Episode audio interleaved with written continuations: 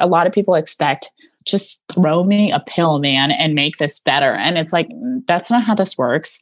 Like with uh, trauma, especially, there's so much work that you as the patient have to go through in order to unravel that complicated trauma and rebuild that those healthy neural pathways and that medication isn't going to get to you need to do that work in therapy so the fact that you're working with a therapist who's suggesting these alternative pathways for you is great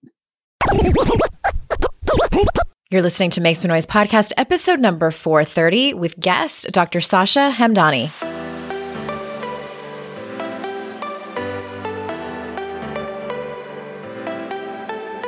Welcome to Make Some Noise podcast, your guide for strategies, tools, and insight to empower yourself. I'm your host, Andrea Owen, global speaker, entrepreneur, life coach since 2007, and author of three books that have been translated into 18 languages and are available in 22 countries. Each week, I'll bring you a guest or a lesson that will help you maximize unshakable confidence, master resilience, and make some noise in your life. You ready? Let's go.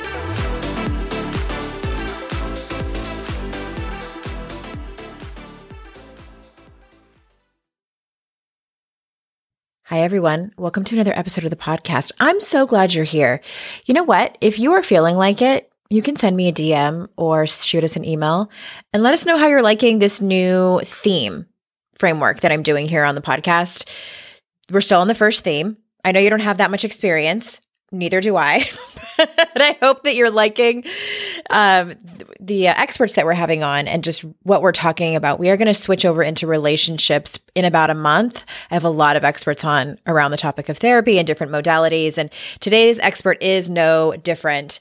But I first wanted to tell you a little bit more about the Daring Way retreat that I have coming up. I have two of them actually as to answer a question like what do we actually do like what are you going to walk away with and i want to first read to you the explanation that either Brene wrote, Brene Brown wrote, or somebody in the senior faculty who's like a, in marketing. Okay, so here's what here's how they explain. When I say they, I mean Brene Brown's team, the senior faculty at um, I don't know what the name of her company is, whatever it is, BreneBrown.com.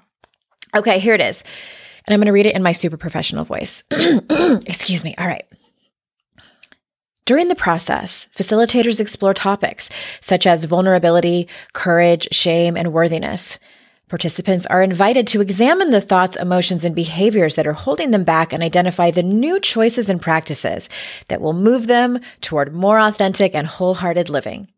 The primary focus is on developing shame resilience skills and developing daily practices that transform the way we live, love, parent, and lead scene. Okay. That is all great. That is all great. But how I describe it is yes to all of that. And the daring way helps you not feel like shit. So when they say participants are invited to examine the thoughts, emotions, and behaviors that are holding them back, that's the stuff that all of that is the stuff that I wrote about and how to stop feeling like shit. That's how that book, that's where that book was born. The people pleasing, the perfectionism, the you know, feeling like you have to identify as someone who's strong, the self sabotage, the isolating and hiding out, the numbing out, raise his hand. Those are the kind of behaviors, emotions, thoughts that a lot of us sort of default into. And what the daring way helps you do is to, as they say, move, move them toward more authentic and wholehearted living.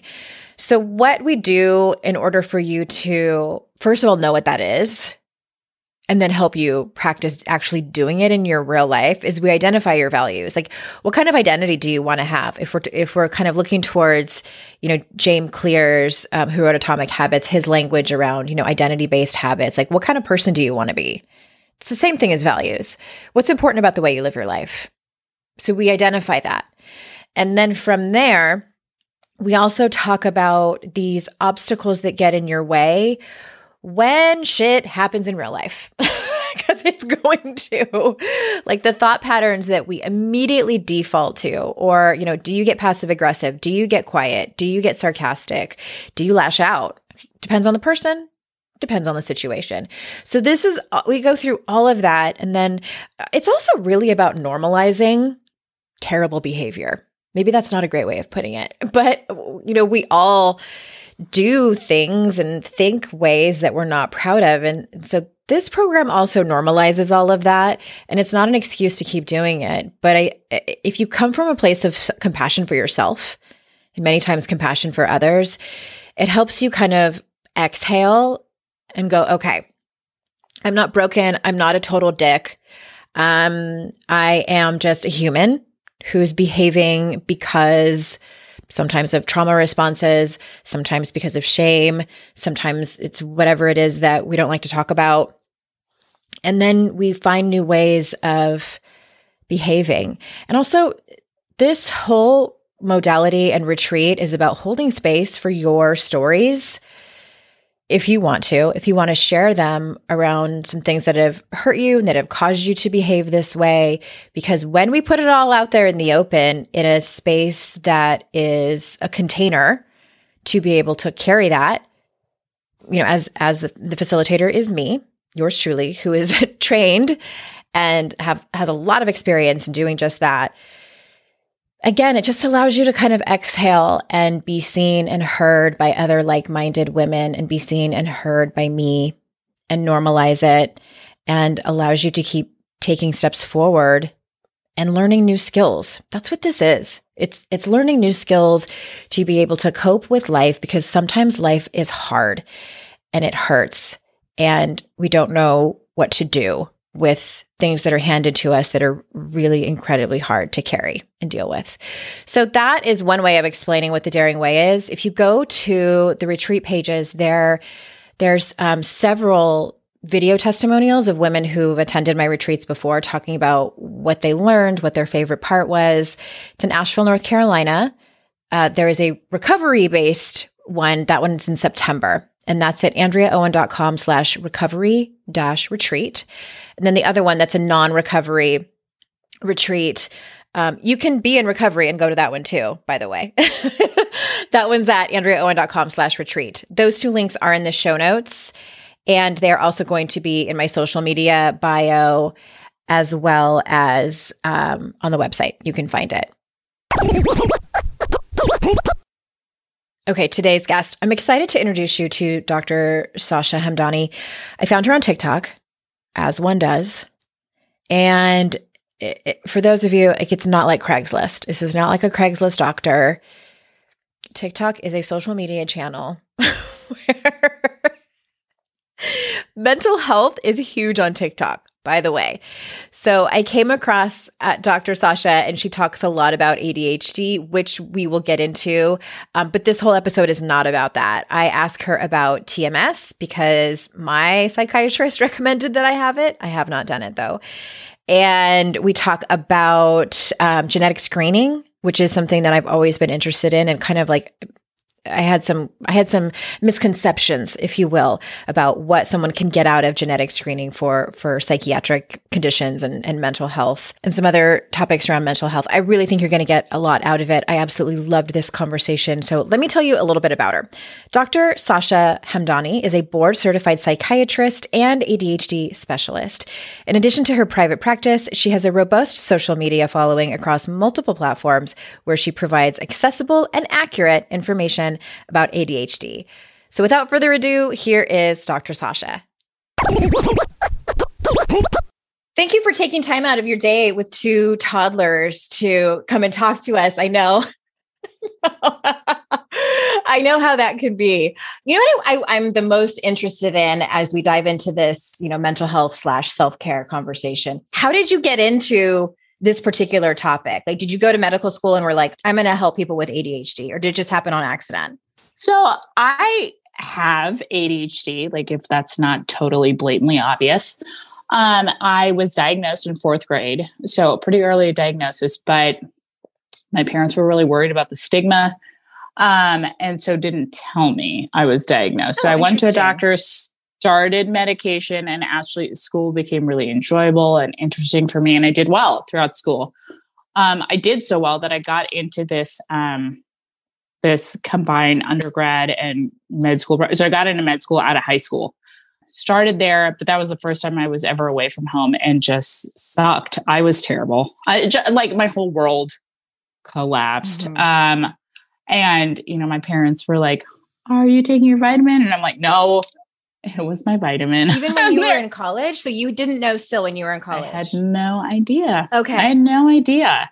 Um, so then they were like, okay, well, heads up, it's actually not a vitamin, it is medication. You have ADHD. So that was just like a lot to process all at once. And so then, you know, going through medical school, like I really, like I just kind of went the opposite way and I like fought the diagnosis. I'm like, there's no way yeah. I have this. Absolutely not. Like, this is for hyper little boys. Like, no, mm-hmm. this isn't me.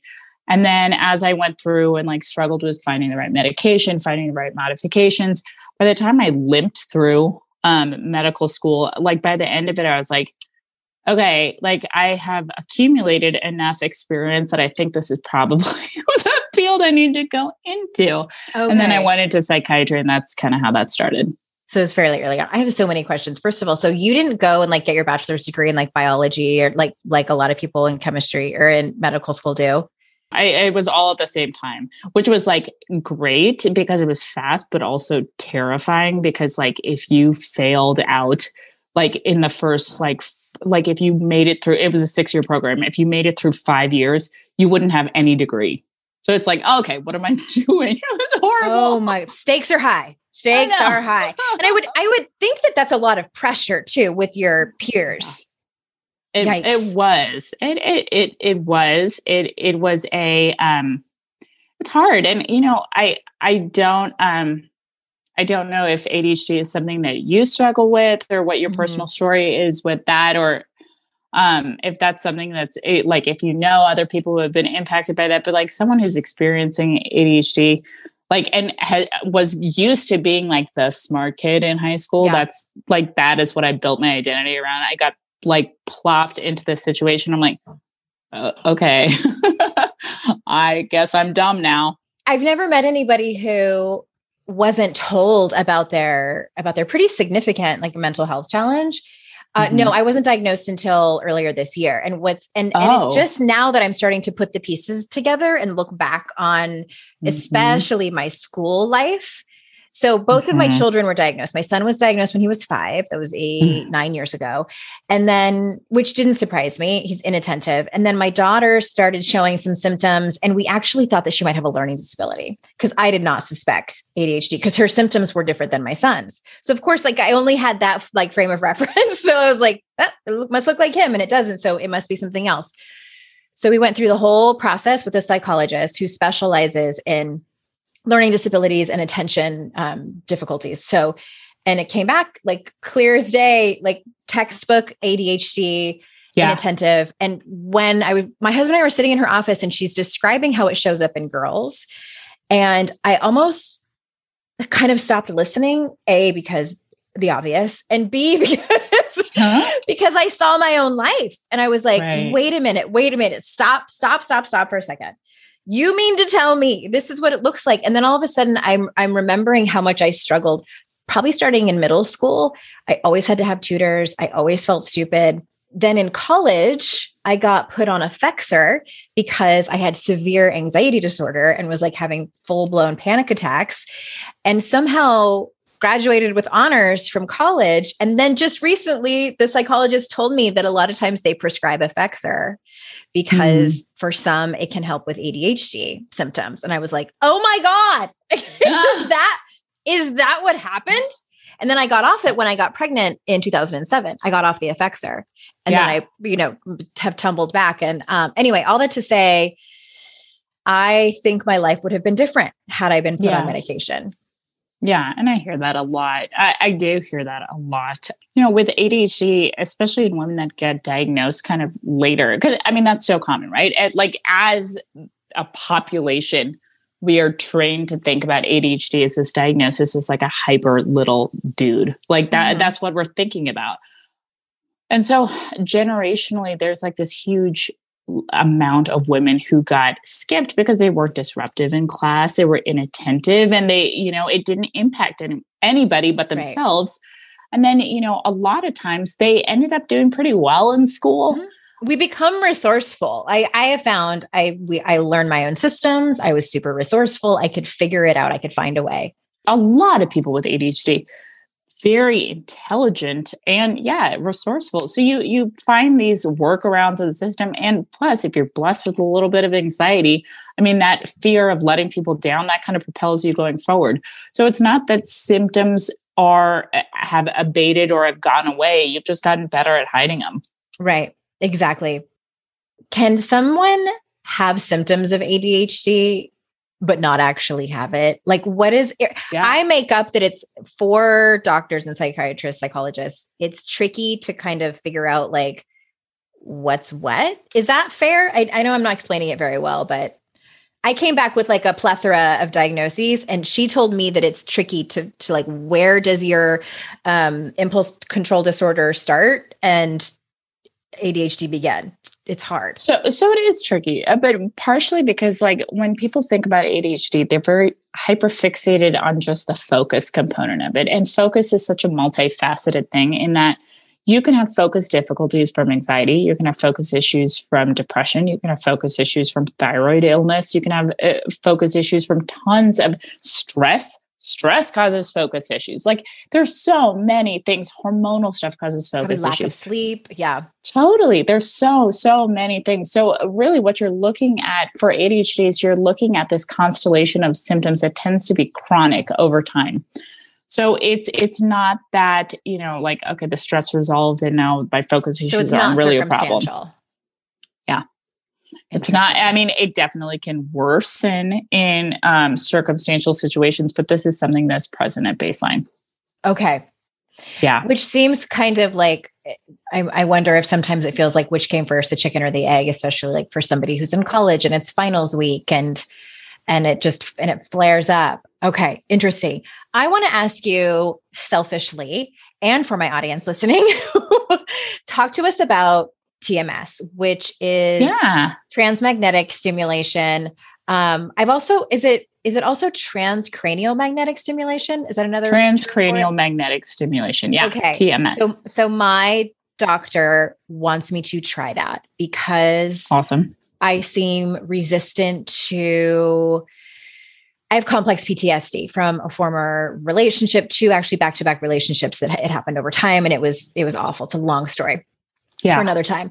But uh, it seems to be like it like keeps kicking up and keeps keeps kicking up. And I've had tons of trauma therapy and like somatic work. And it what happens, my experience is that like I seem to get better. So it's a lot of three steps forward and two steps back, which yeah. is fine. But and the progress has felt agonizingly slow. Yeah. And the medication now doesn't really seem to. And I also have impulse control disorder. Um, like chronic cuticle picking, like that type of thing. Mm-hmm. And so no medication has helped that at all. No supplements, absolutely nothing. So she wants me to try this and I'm skeptical. And so can you talk to us like what is it?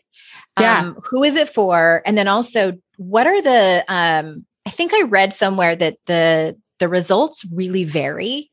Mm-hmm. And that's what makes me like, oh well shit, I don't want to put all this effort in and my insurance yeah. is crap and it's going to like cost a shit ton of money. So I'm like, right. Oh so that's, that's my experience so far with it. I haven't signed up yet. So talk to us about it. TMS is really for treatment resistant depression. I mean, that was what the primary diagnosis mm-hmm. was for. Now we're trying to branch into different diagnoses. And depending on the machine, some have different qualifications. Some do, are, uh, some do generalized anxiety, some do OCD, depending on where it's where you treat on on the brain and where and how deep that penetration is going into.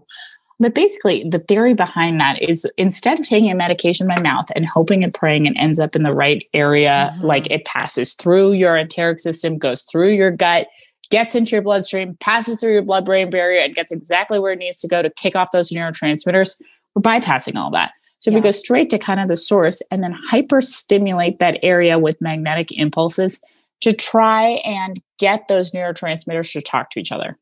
So basically, mm. and it, I mean, it it sounds really odd, but basically, you're like for us in our office. Well, I, I know you're the, you know you're explaining it to like the layperson, so thank you for well, that. I mean, it, eh, but like I think this is how I understood it as well. When someone uh, like explained it to me, I'm like, nope, don't understand that, don't mm-hmm. understand that. So what this is how it was explained to me so basically what's happening is like in our office you're you're sitting and it kind of looks like a dentist chair and you have this um we map out the area of the brain we figure out where um to get this motor threshold to figure out where we're targeting. Then we hyper stimulate that area with this paddle. So you're basically like sitting and watching netflix or whatever and you have this treatment thing going on. Have you ever have you ever done an mri or anything like that? Yeah. Hmm Okay, you know that clicking sound that's really Yes. Annoying? Yeah, so it's that. So really Okay. it's it's not painful, it's not anything, it's but it's annoying. It's for Yeah. sure annoying. So you're getting this repetitive kind of tapping in in bursts. What it's doing is quite literally it's agitating those neurotransmitters into talking. And so over time what you're expecting is that you should have you should build and cement good neural pathways because you've kind of forged a pathway over and over and over and over again. It works well for people that um, for whatever reason they're not responding to medication. It works well for people that have problems with their gut. So taking medication by mouth is just not going to work. It works well for people that have difficulty with bridging something that it, psychiatrically medication hasn't figured out le- yet, like super high anxiety, but really low energy. Because if you try to boost up their energy, okay, now you're like this anxious psychopath. Or it's like, oh my God, my anxiety is so bad. So if you squash down the anxiety, now you're a zombie. So it's like there's no, like, so trying to find that happy medium. So uh, TMS is a good option for that. But there are a lot of people that can't do TMS, like people who have metal in their chest or their head or their Mhm. neck or uh, whatever indications you can't go through an MRI. Apply for this because it's magnetic. People who you have to tread very carefully with, you know, certain, depending on the machine you use and things like that, certain psychiatric diagnosis, we're like, mm, no, Okay. you don't want to treat that. So it's highly dependent on the person. I mean, and for each individual person, you're trying to assess is this a good treatment modality? Now, in terms of the variability, I can only kind of tell you anecdotally what I've seen. Yeah. I really like TMS, but that's partially because I'm lazy. I'm lazy because I don't like, I don't really, to be totally honest with you, I'm not a huge fan of medication. And I know that's weird as a psychiatrist mm-hmm. because I'm supposed to be mm-hmm. throwing pills at you. But like, I don't like it. I mean, I think uh, the generation of psychiatrists that graduated 10 years ago, we've had the benefit of brain scans. We've had the benefit of looking at longitudinal data about risk stratification with medications and things like that. So we're, we have this healthy fear of medications. We don't want to keep prescribing stuff. We don't want to do super high doses because we know what it does to the brain. And we know, like, yes, if there's a time and a place, cool. But I think our rallying mantra is that we want you on the least amount of medication possible for the least amount of time, right? That makes sense. And no, I'm curious about the results because like because what my psychologist told me, she said that she's only had one patient that did not respond and she said he was inconsistent about going there because it's like 5 days a week. At least the place that's Mhm. here in Greensboro, it's 5 days a week for 6 weeks. Yeah, same with us. So yeah, so it's it's 30 sessions. And then sometimes you have like tapers after that. Anecdotally, what I will tell you is that I I've had pretty good luck with it. If you ask me my pre-COVID numbers and my post-COVID numbers, my pre-COVID numbers were way better. Um, and like but after COVID, because like pre-COVID, I really didn't have a lot of like repeat uh, TMS because people did well and it was fine. And then I think the pandemic just like kind of turned people on their heads, and you know it, it was really difficult, and there was a lot of collective trauma that we were all dealing Mhm. with. Even with that, I think a lot of people, what I would say is with TMS, I've never had someone who's done worse ever, ever. Okay. like if you're treating the right uh, the right thing you really should never have that. 40% of people we treat and they do awesome like absolutely awesome. And then our goal of tms is that you know we try to wean you kind of lower on your medications or off and we're actually able or what i've seen with my patient population that i've been able to wean them off medication and then i literally don't see them again which is kind of a bummer but great because i see them at the Mhm. grocery store and we're cool about 40% of people we do the TMS, they feel great. We try to wean them off medication and they're like, "Mm, I don't feel as great. But what the TMS did is we it gave them the opportunity for the medication to work more effectively. And almost always we can get them on a lower dose. Mm. Um, those are also people that have pretty strong seasonal variations. So sometimes we can get them off medication, but then like if they get weird in the winter, like we we have we address it with medication if that's the case. Or sometimes people do like maintenance bursts of TMS. It depends. Yeah. And about 20% of them, we do the TMS. They do feel better. Absolutely none feel worse but we still are kind of experimenting with medication or they don't have a complete kind of resolution. For those people, you know, sometimes there's stuff like they're currently in a, a situation where there's ongoing trauma or there's, you know, there it's oh, it's mm-hmm. almost always kind of like this multifaceted thing. But you know, that's and that's just anecdotally from what I've seen from my own TMS kind of population, not a curated and a meta-analysis of the entire TMS population. But that's what I've seen, if, if that's what you're asking. That's so fascinating. And I hope that in years to come it'll get even more, you know, specific on on what they can treat and it'll just keep getting better, which it probably will. That's so interesting. I heard somewhere and I cannot remember where I heard this that most medications for anxiety, depression, things like that it's sort of like if you need to change your oil i don't know if this is a terrible analogy yeah. like you if you lift up the hood to your car and just sort of like spray oil all over the entire interior of your car and hope that some gets into the right spot it probably will but you don't know how much huh I was like, so wow, it's kind of like a shot in the dark, I guess. Oh my God, I hope not. I mean, who is giving you that analogy? No, I, I mean, I heard uh, it. I think one of my one of my friends told me that, that lives in LA that they were trying to find the right medication for her son. And it was they were going through different medications, trying to find the one that was correct, and had also done that that blood test or whatever where you can you get the red, green, and yellow light of which yeah. ones are better. And I don't know. I hope in a hundred years they'll look back on like this time and look at mental health and go, "Oh my God, remember when we were doing that? It'll improve so much."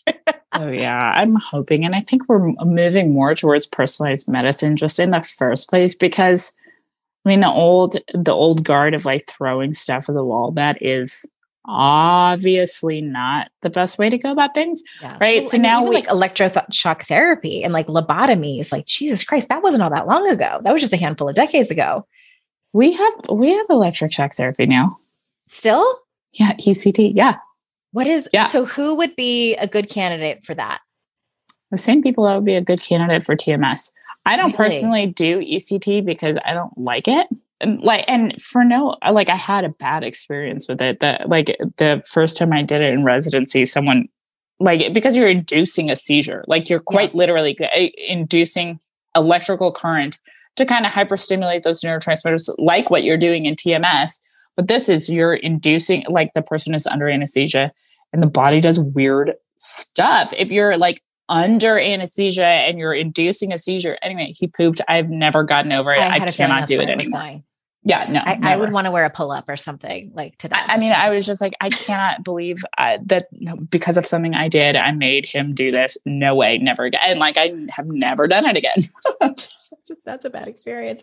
Yeah. Well, the only thing I think the only you know point of reference that I have for that is my grandmother, my dad's mother, and this was probably back in the night, late 1930s yeah. they had like fostered this little girl and my grandmother you know like fell in love with this girl they had her for a couple years and the little girl ended up going back to her parents.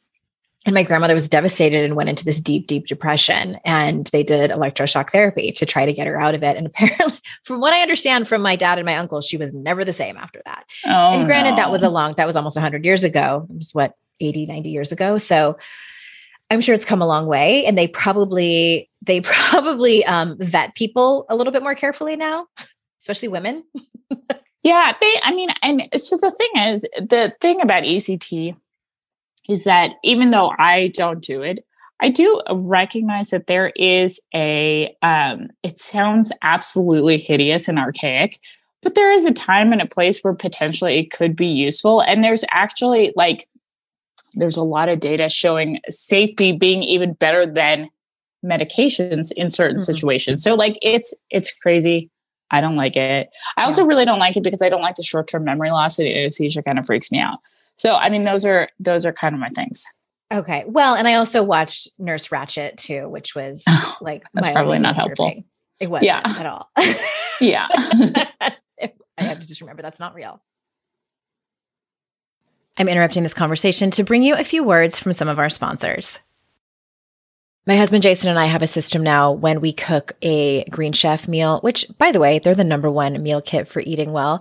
But when we cook together, I tape the Green Chef instructions on the microwave for that meal. We split up the recipe and cook that way because I love a good system. I love a good system and I love good, easy food.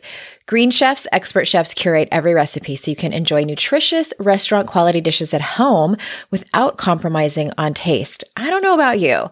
I'm not a great cook, but I can follow a recipe like a boss.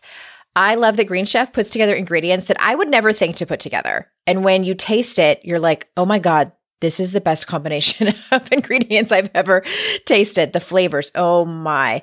Green Chef saves you time by taking care of the meal planning, the grocery shopping, most of the prep for you week after week, so you don't have to. Green Chef's options are for every lifestyle, including keto and paleo, vegan, vegetarian, fast and fit, Mediterranean, gluten free, or none of those. It's just balanced living, and that's the one that we pick.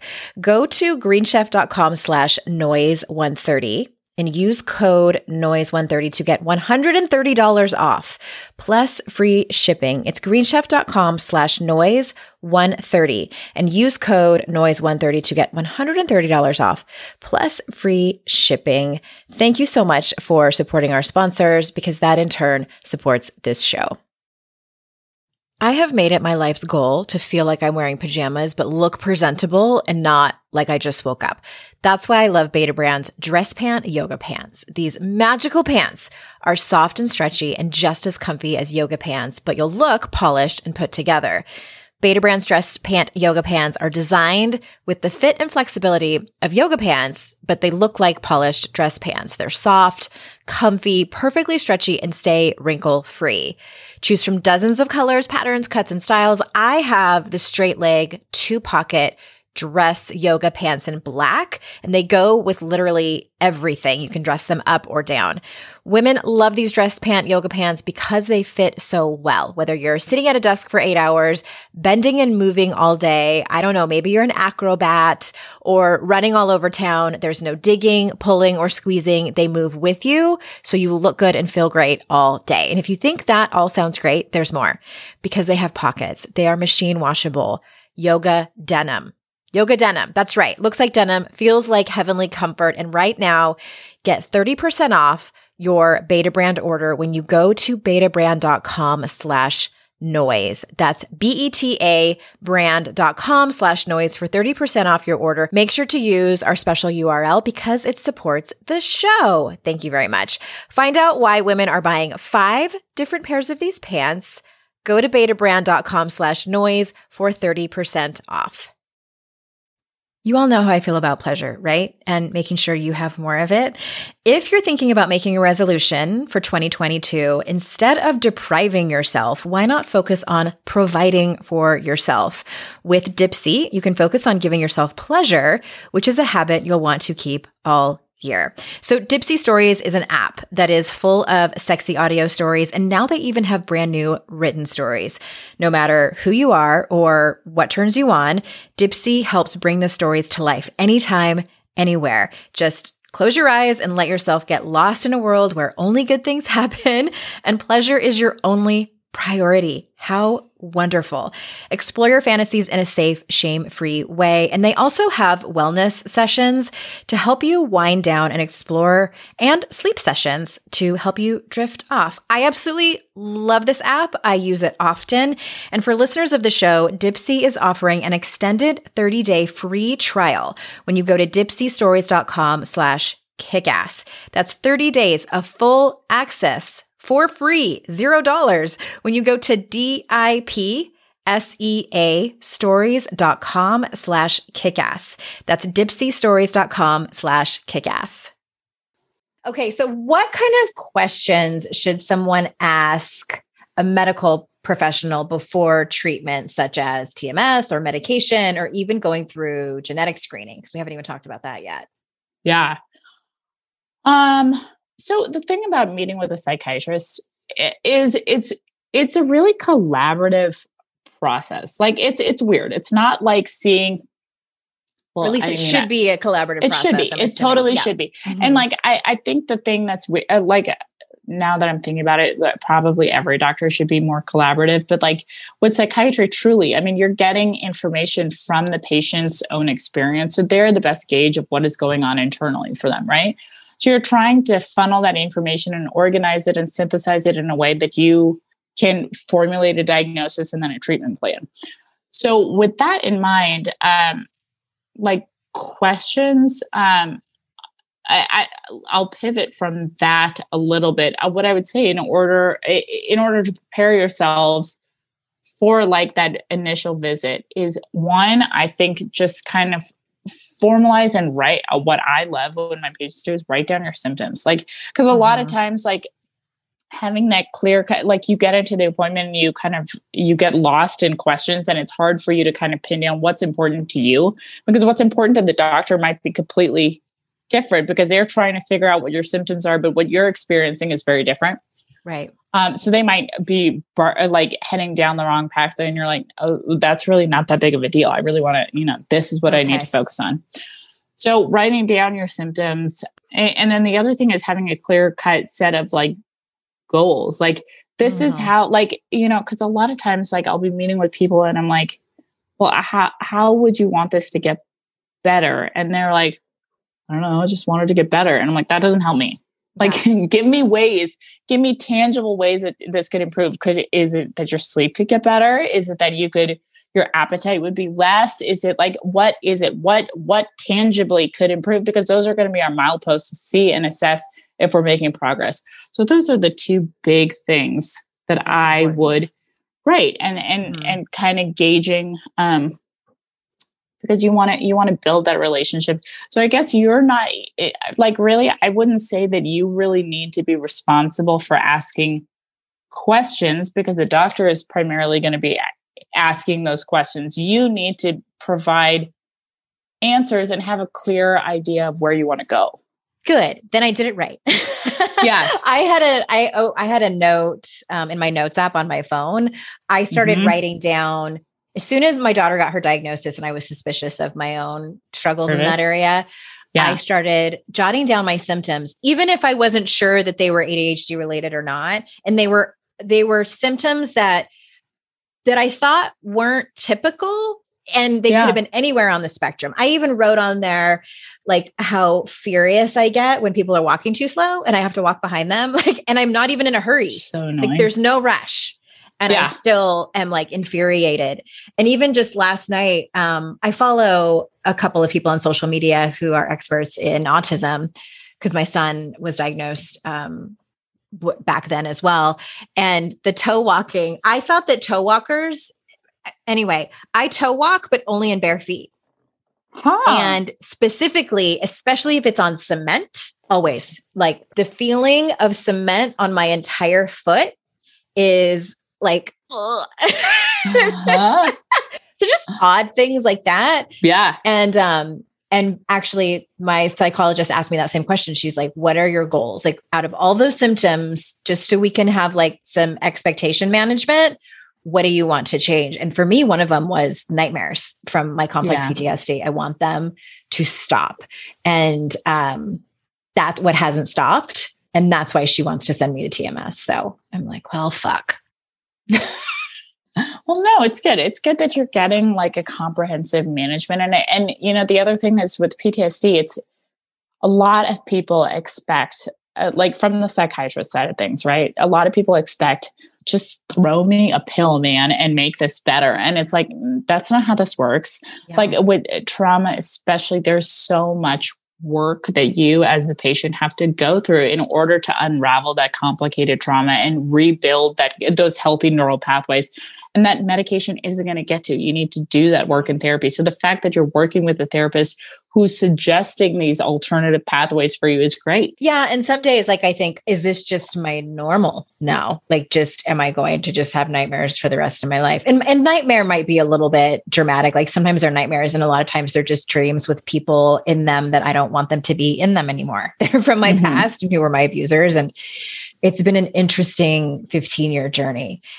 I'm also curious about genetic screening. So, mm-hmm what does that entail? Like, is there like a website you have? Like, how do people even start that process? And why why would they?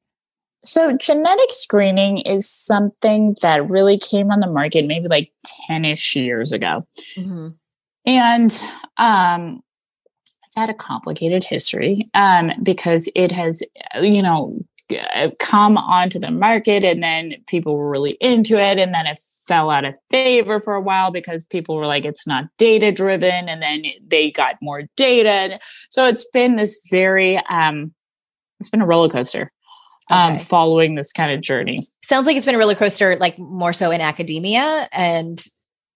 Okay. Well, I think yeah. in academia and also it, like bleed over in terms of like clinical relevance, right? Because even okay. starting in academia, if you're like, okay, well, I don't know how valid this test is, you're obviously not going to use it for your patients.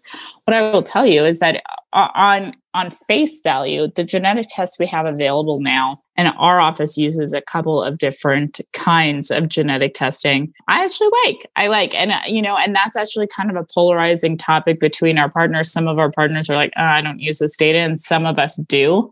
Um, and I think the reason for that is because I think that the genetic test is not what everyone thinks it is. Everyone expects a genetic test to give you, like, this is my dream medication. It's not.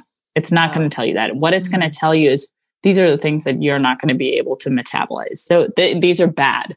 And then the rest you could kind of pick and choose from.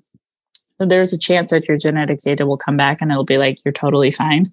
Okay. Like genetically, you can metabolize all this stuff. So it doesn't give you a whole lot of clinical data. So people are like, I don't know if you really want to go through the song and dance of like trying to, oh, because insurance almost never covers it. Right. And and depending on the that. company you use, it it may or may not be expensive, or sometimes they have a sliding scale. But sometimes people are like, I don't even know why we'd be kind of like it's not giving us that much good clinical mm-hmm. data. What I will tell you is that for people that are super freaked out about starting medications, they've never started a medication. So I feel like there's some clinical value in like, okay, if you're freaked out, let's do this first and figure out which ones are absolute no's. So then we could take that off your plate and be like, okay, well, if you try one of these, at least it's not going to be awful. Like, okay, let's go yeah. from there. Um, or versus someone who's been on tons of different medication and you know there's one or two left, and then it's like, okay well do we do we see like is there a reason for this? Like does the genetic data tell us that like you just are blacked out like you don't have the genetic capacity to metabolize this class of medications and we need to do something else? Mm-hmm. and some people just find it like validating like right. i knew effexor didn't work for me. Mm-hmm. i knew it. Like you know things like that. Okay interesting. I i thought it was something else but i'm going to ask you about that I wonder if that has to do with in my questionnaire when I was going through all of my testing, I was asked about caffeine. Like, do you metabolize caffeine easily? And I absolutely do not. Like, I am mm-hmm. the person who cannot drink caffeine after 11 a.m. I always say, like, or I'm dancing with the devil. Like, but my husband, yeah. on the other hand, can have like coffee after dinner and be asleep in a half an hour. And I'm like, right. what is that like? Because I love coffee but it just the experience of it. It so that's why she doesn't want to put me on a stimulant. And right. I have a history of substance abuse addiction, so I also don't want to put on a stimulant. Also, I have found that, and I bet if I had genetic testing, it would have told me something about this, or maybe it wouldn't. I have found a couple of medications, mostly for anxiety and depression. Um, Celexa was one of them, and and Zoloft did the same thing, where I felt better depression wise, but I was like completely emotionally muted. Blended. And as a writer, I noticed that I was like writing things and it was just like the facts. There was no emotion in it. And it was like, it was as if I couldn't in real life be demonstrative with my emotions. I didn't cry, I think, at all the whole time I was on Zoloft.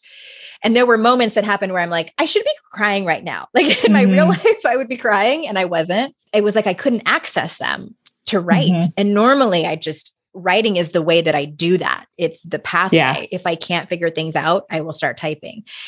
Is that a sign that maybe it's not a good fit or is that just sometimes what happens with medication that that is actually good for people? Um, it depends. So that that's that's so SSRIs in particular, they are notorious. Is that the name for, for that? When oh SSRIs, you said okay. SSRIs, so things mm-hmm. like Zoloft, Lexapro, Celexa, they have something called SSRI apathy syndrome, where you just feel blah. I felt like I lost my Andrea ness. That's how I described it to my doctor. Yeah, a lot of people uh, say that you know they feel emotionally blunted or things like that. So sometimes you can have that. Now, what I will tell you is, does that mean that that's a bad fit for you eh, genetically? I don't know. Okay. Sometimes that is, and sometimes it's a dose dependent thing. Sometimes it's a gut related thing. Sometimes it's a symptom related thing. So sometimes it might be the right medication for you, but because of other stuff that's going on, eh, you know, it, it's almost like it's a protective mechanism for that. So there's, it's so. It's a lot of variables. Yeah. yeah. I thought genetic testing too also encompassed like if you have on your DNA strand, um, like so, for instance, my dad struggled his entire life with anxiety and depression pretty bad, like to the point where he had to be hospitalized a couple of times and it was awful. And I always felt, and I remember talking to my siblings about this, I always felt like he never got his meds quite right. And so I thought the genetic testing would tell you that. Like, yes, this is in your DNA that, you know, the depression lives here on the allele and you got it and it's bad. no. And a lot of people, they That's what that I that, want. God, I know, me too. Like I, I would love that, but I think what what's and that's what a lot of people think is in genetic testing, but genetic testing has nothing to do diagnostically. It is hmm. simply for the medications.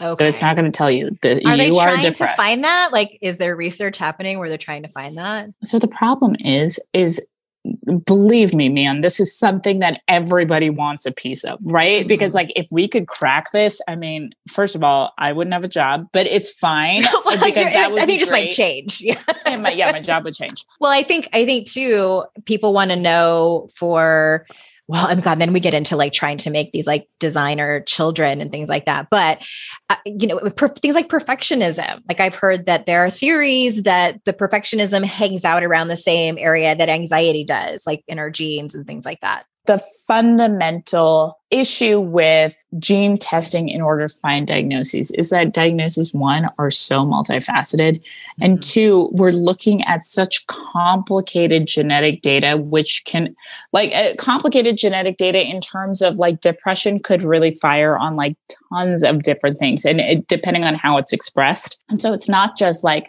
oh it's like a 15 X chromosome. That's where mm-hmm. it is. It's like, no way. This is like so complicated. It could present in tons of different places. It could be, uh, you get a little bit of it from your gut, you get a little bit of it from your, um, like uh, how you're breathing and your jaw placement and like there's tons of different variables that makes depression kind of difficult to not only manage but diagnose because uh, you know it's hard. Well, and the ACE score, you know, like childhood trauma probably plays a huge role in that as well. Yeah.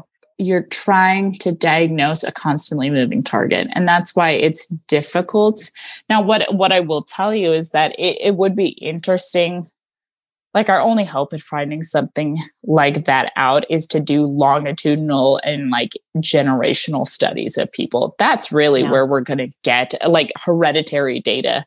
But as of right now i, I don't know anyone who's successfully done that. Oh, you could do that. Yeah that sounds like it would be a century long. I would volunteer. My dad passed away unfortunately yeah. but i could tell you a lot. Yeah. Yeah. I, I could talk to you forever but i want to ask about you wrote a book that's coming out soon yeah. and it's called Self Care for People with ADHD. Yeah. Yeah. And where do you want people to go? Do you want them to follow you follow you on social media? Where you could follow me is going on to Instagram or to TikTok to the Psych Doctor MD. Um, and, or you can like type in my name, Sasha Hamdani MD, and it comes up. Um, that's a good resource for information about ADHD. And yeah, this book is coming out. Simon and Schuster is putting it out, I think, in October of 22. Um, and that mm-hmm. is, I'm actually really proud of that. I think that's a, I think that's a good resource. And I, when I was writing it, I wrote it in the viewpoint of like, this is what I wish someone had given me in medical school when I was like really floundering, which actually reminds me circling back to something we started like right in the beginning, and I don't even know if it's appropriate yeah. to circle back to that.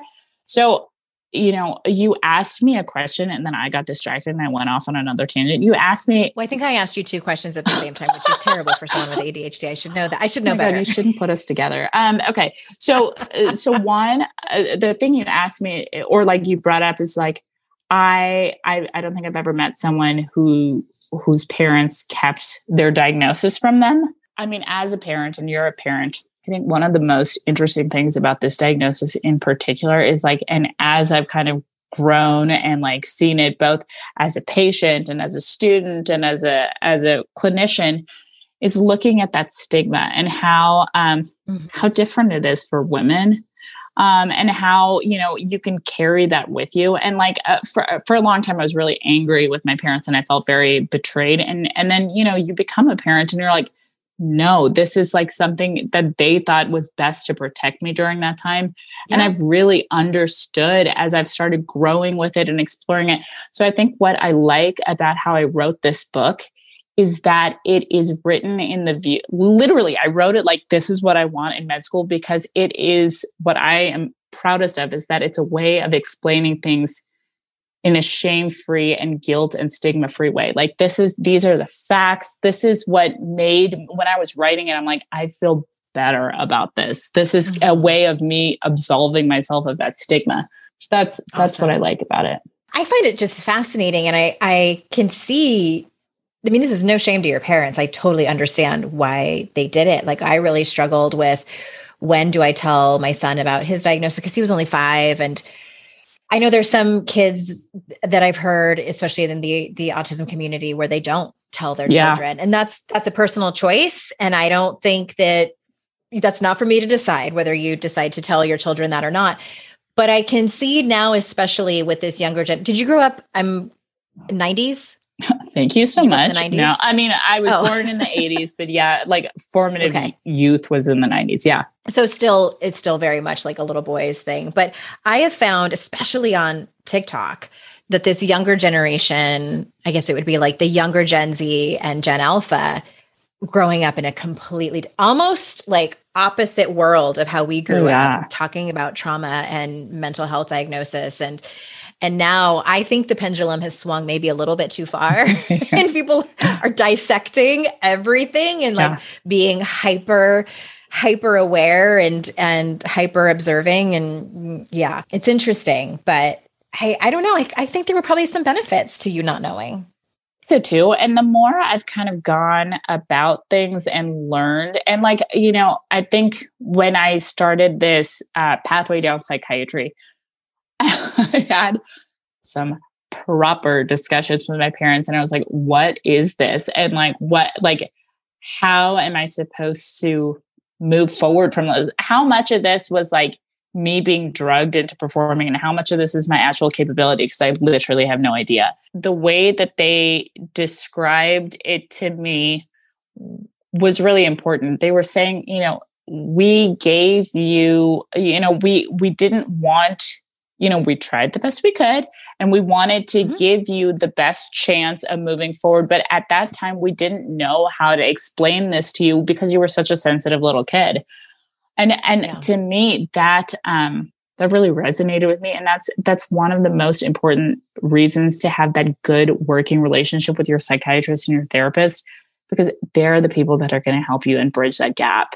As a parent, you don't have to have you don't have to know how to have that conversation. That's not your job. You didn't go to school for that. Right. Like if you feel like that's something that you need help with and you want to explain to your kid and you you have this vision of how it's going to be and you want to handle it delicately work with your provider. Absolutely. Okay thank you so much for your time today. Yeah. and it's dr it's dr hamdanimd.com correct? Yes. Okay and we'll put a link to that in the show notes and the the book Self Care for People with ADHD. Thank you so much again yeah. for your time and everyone listening.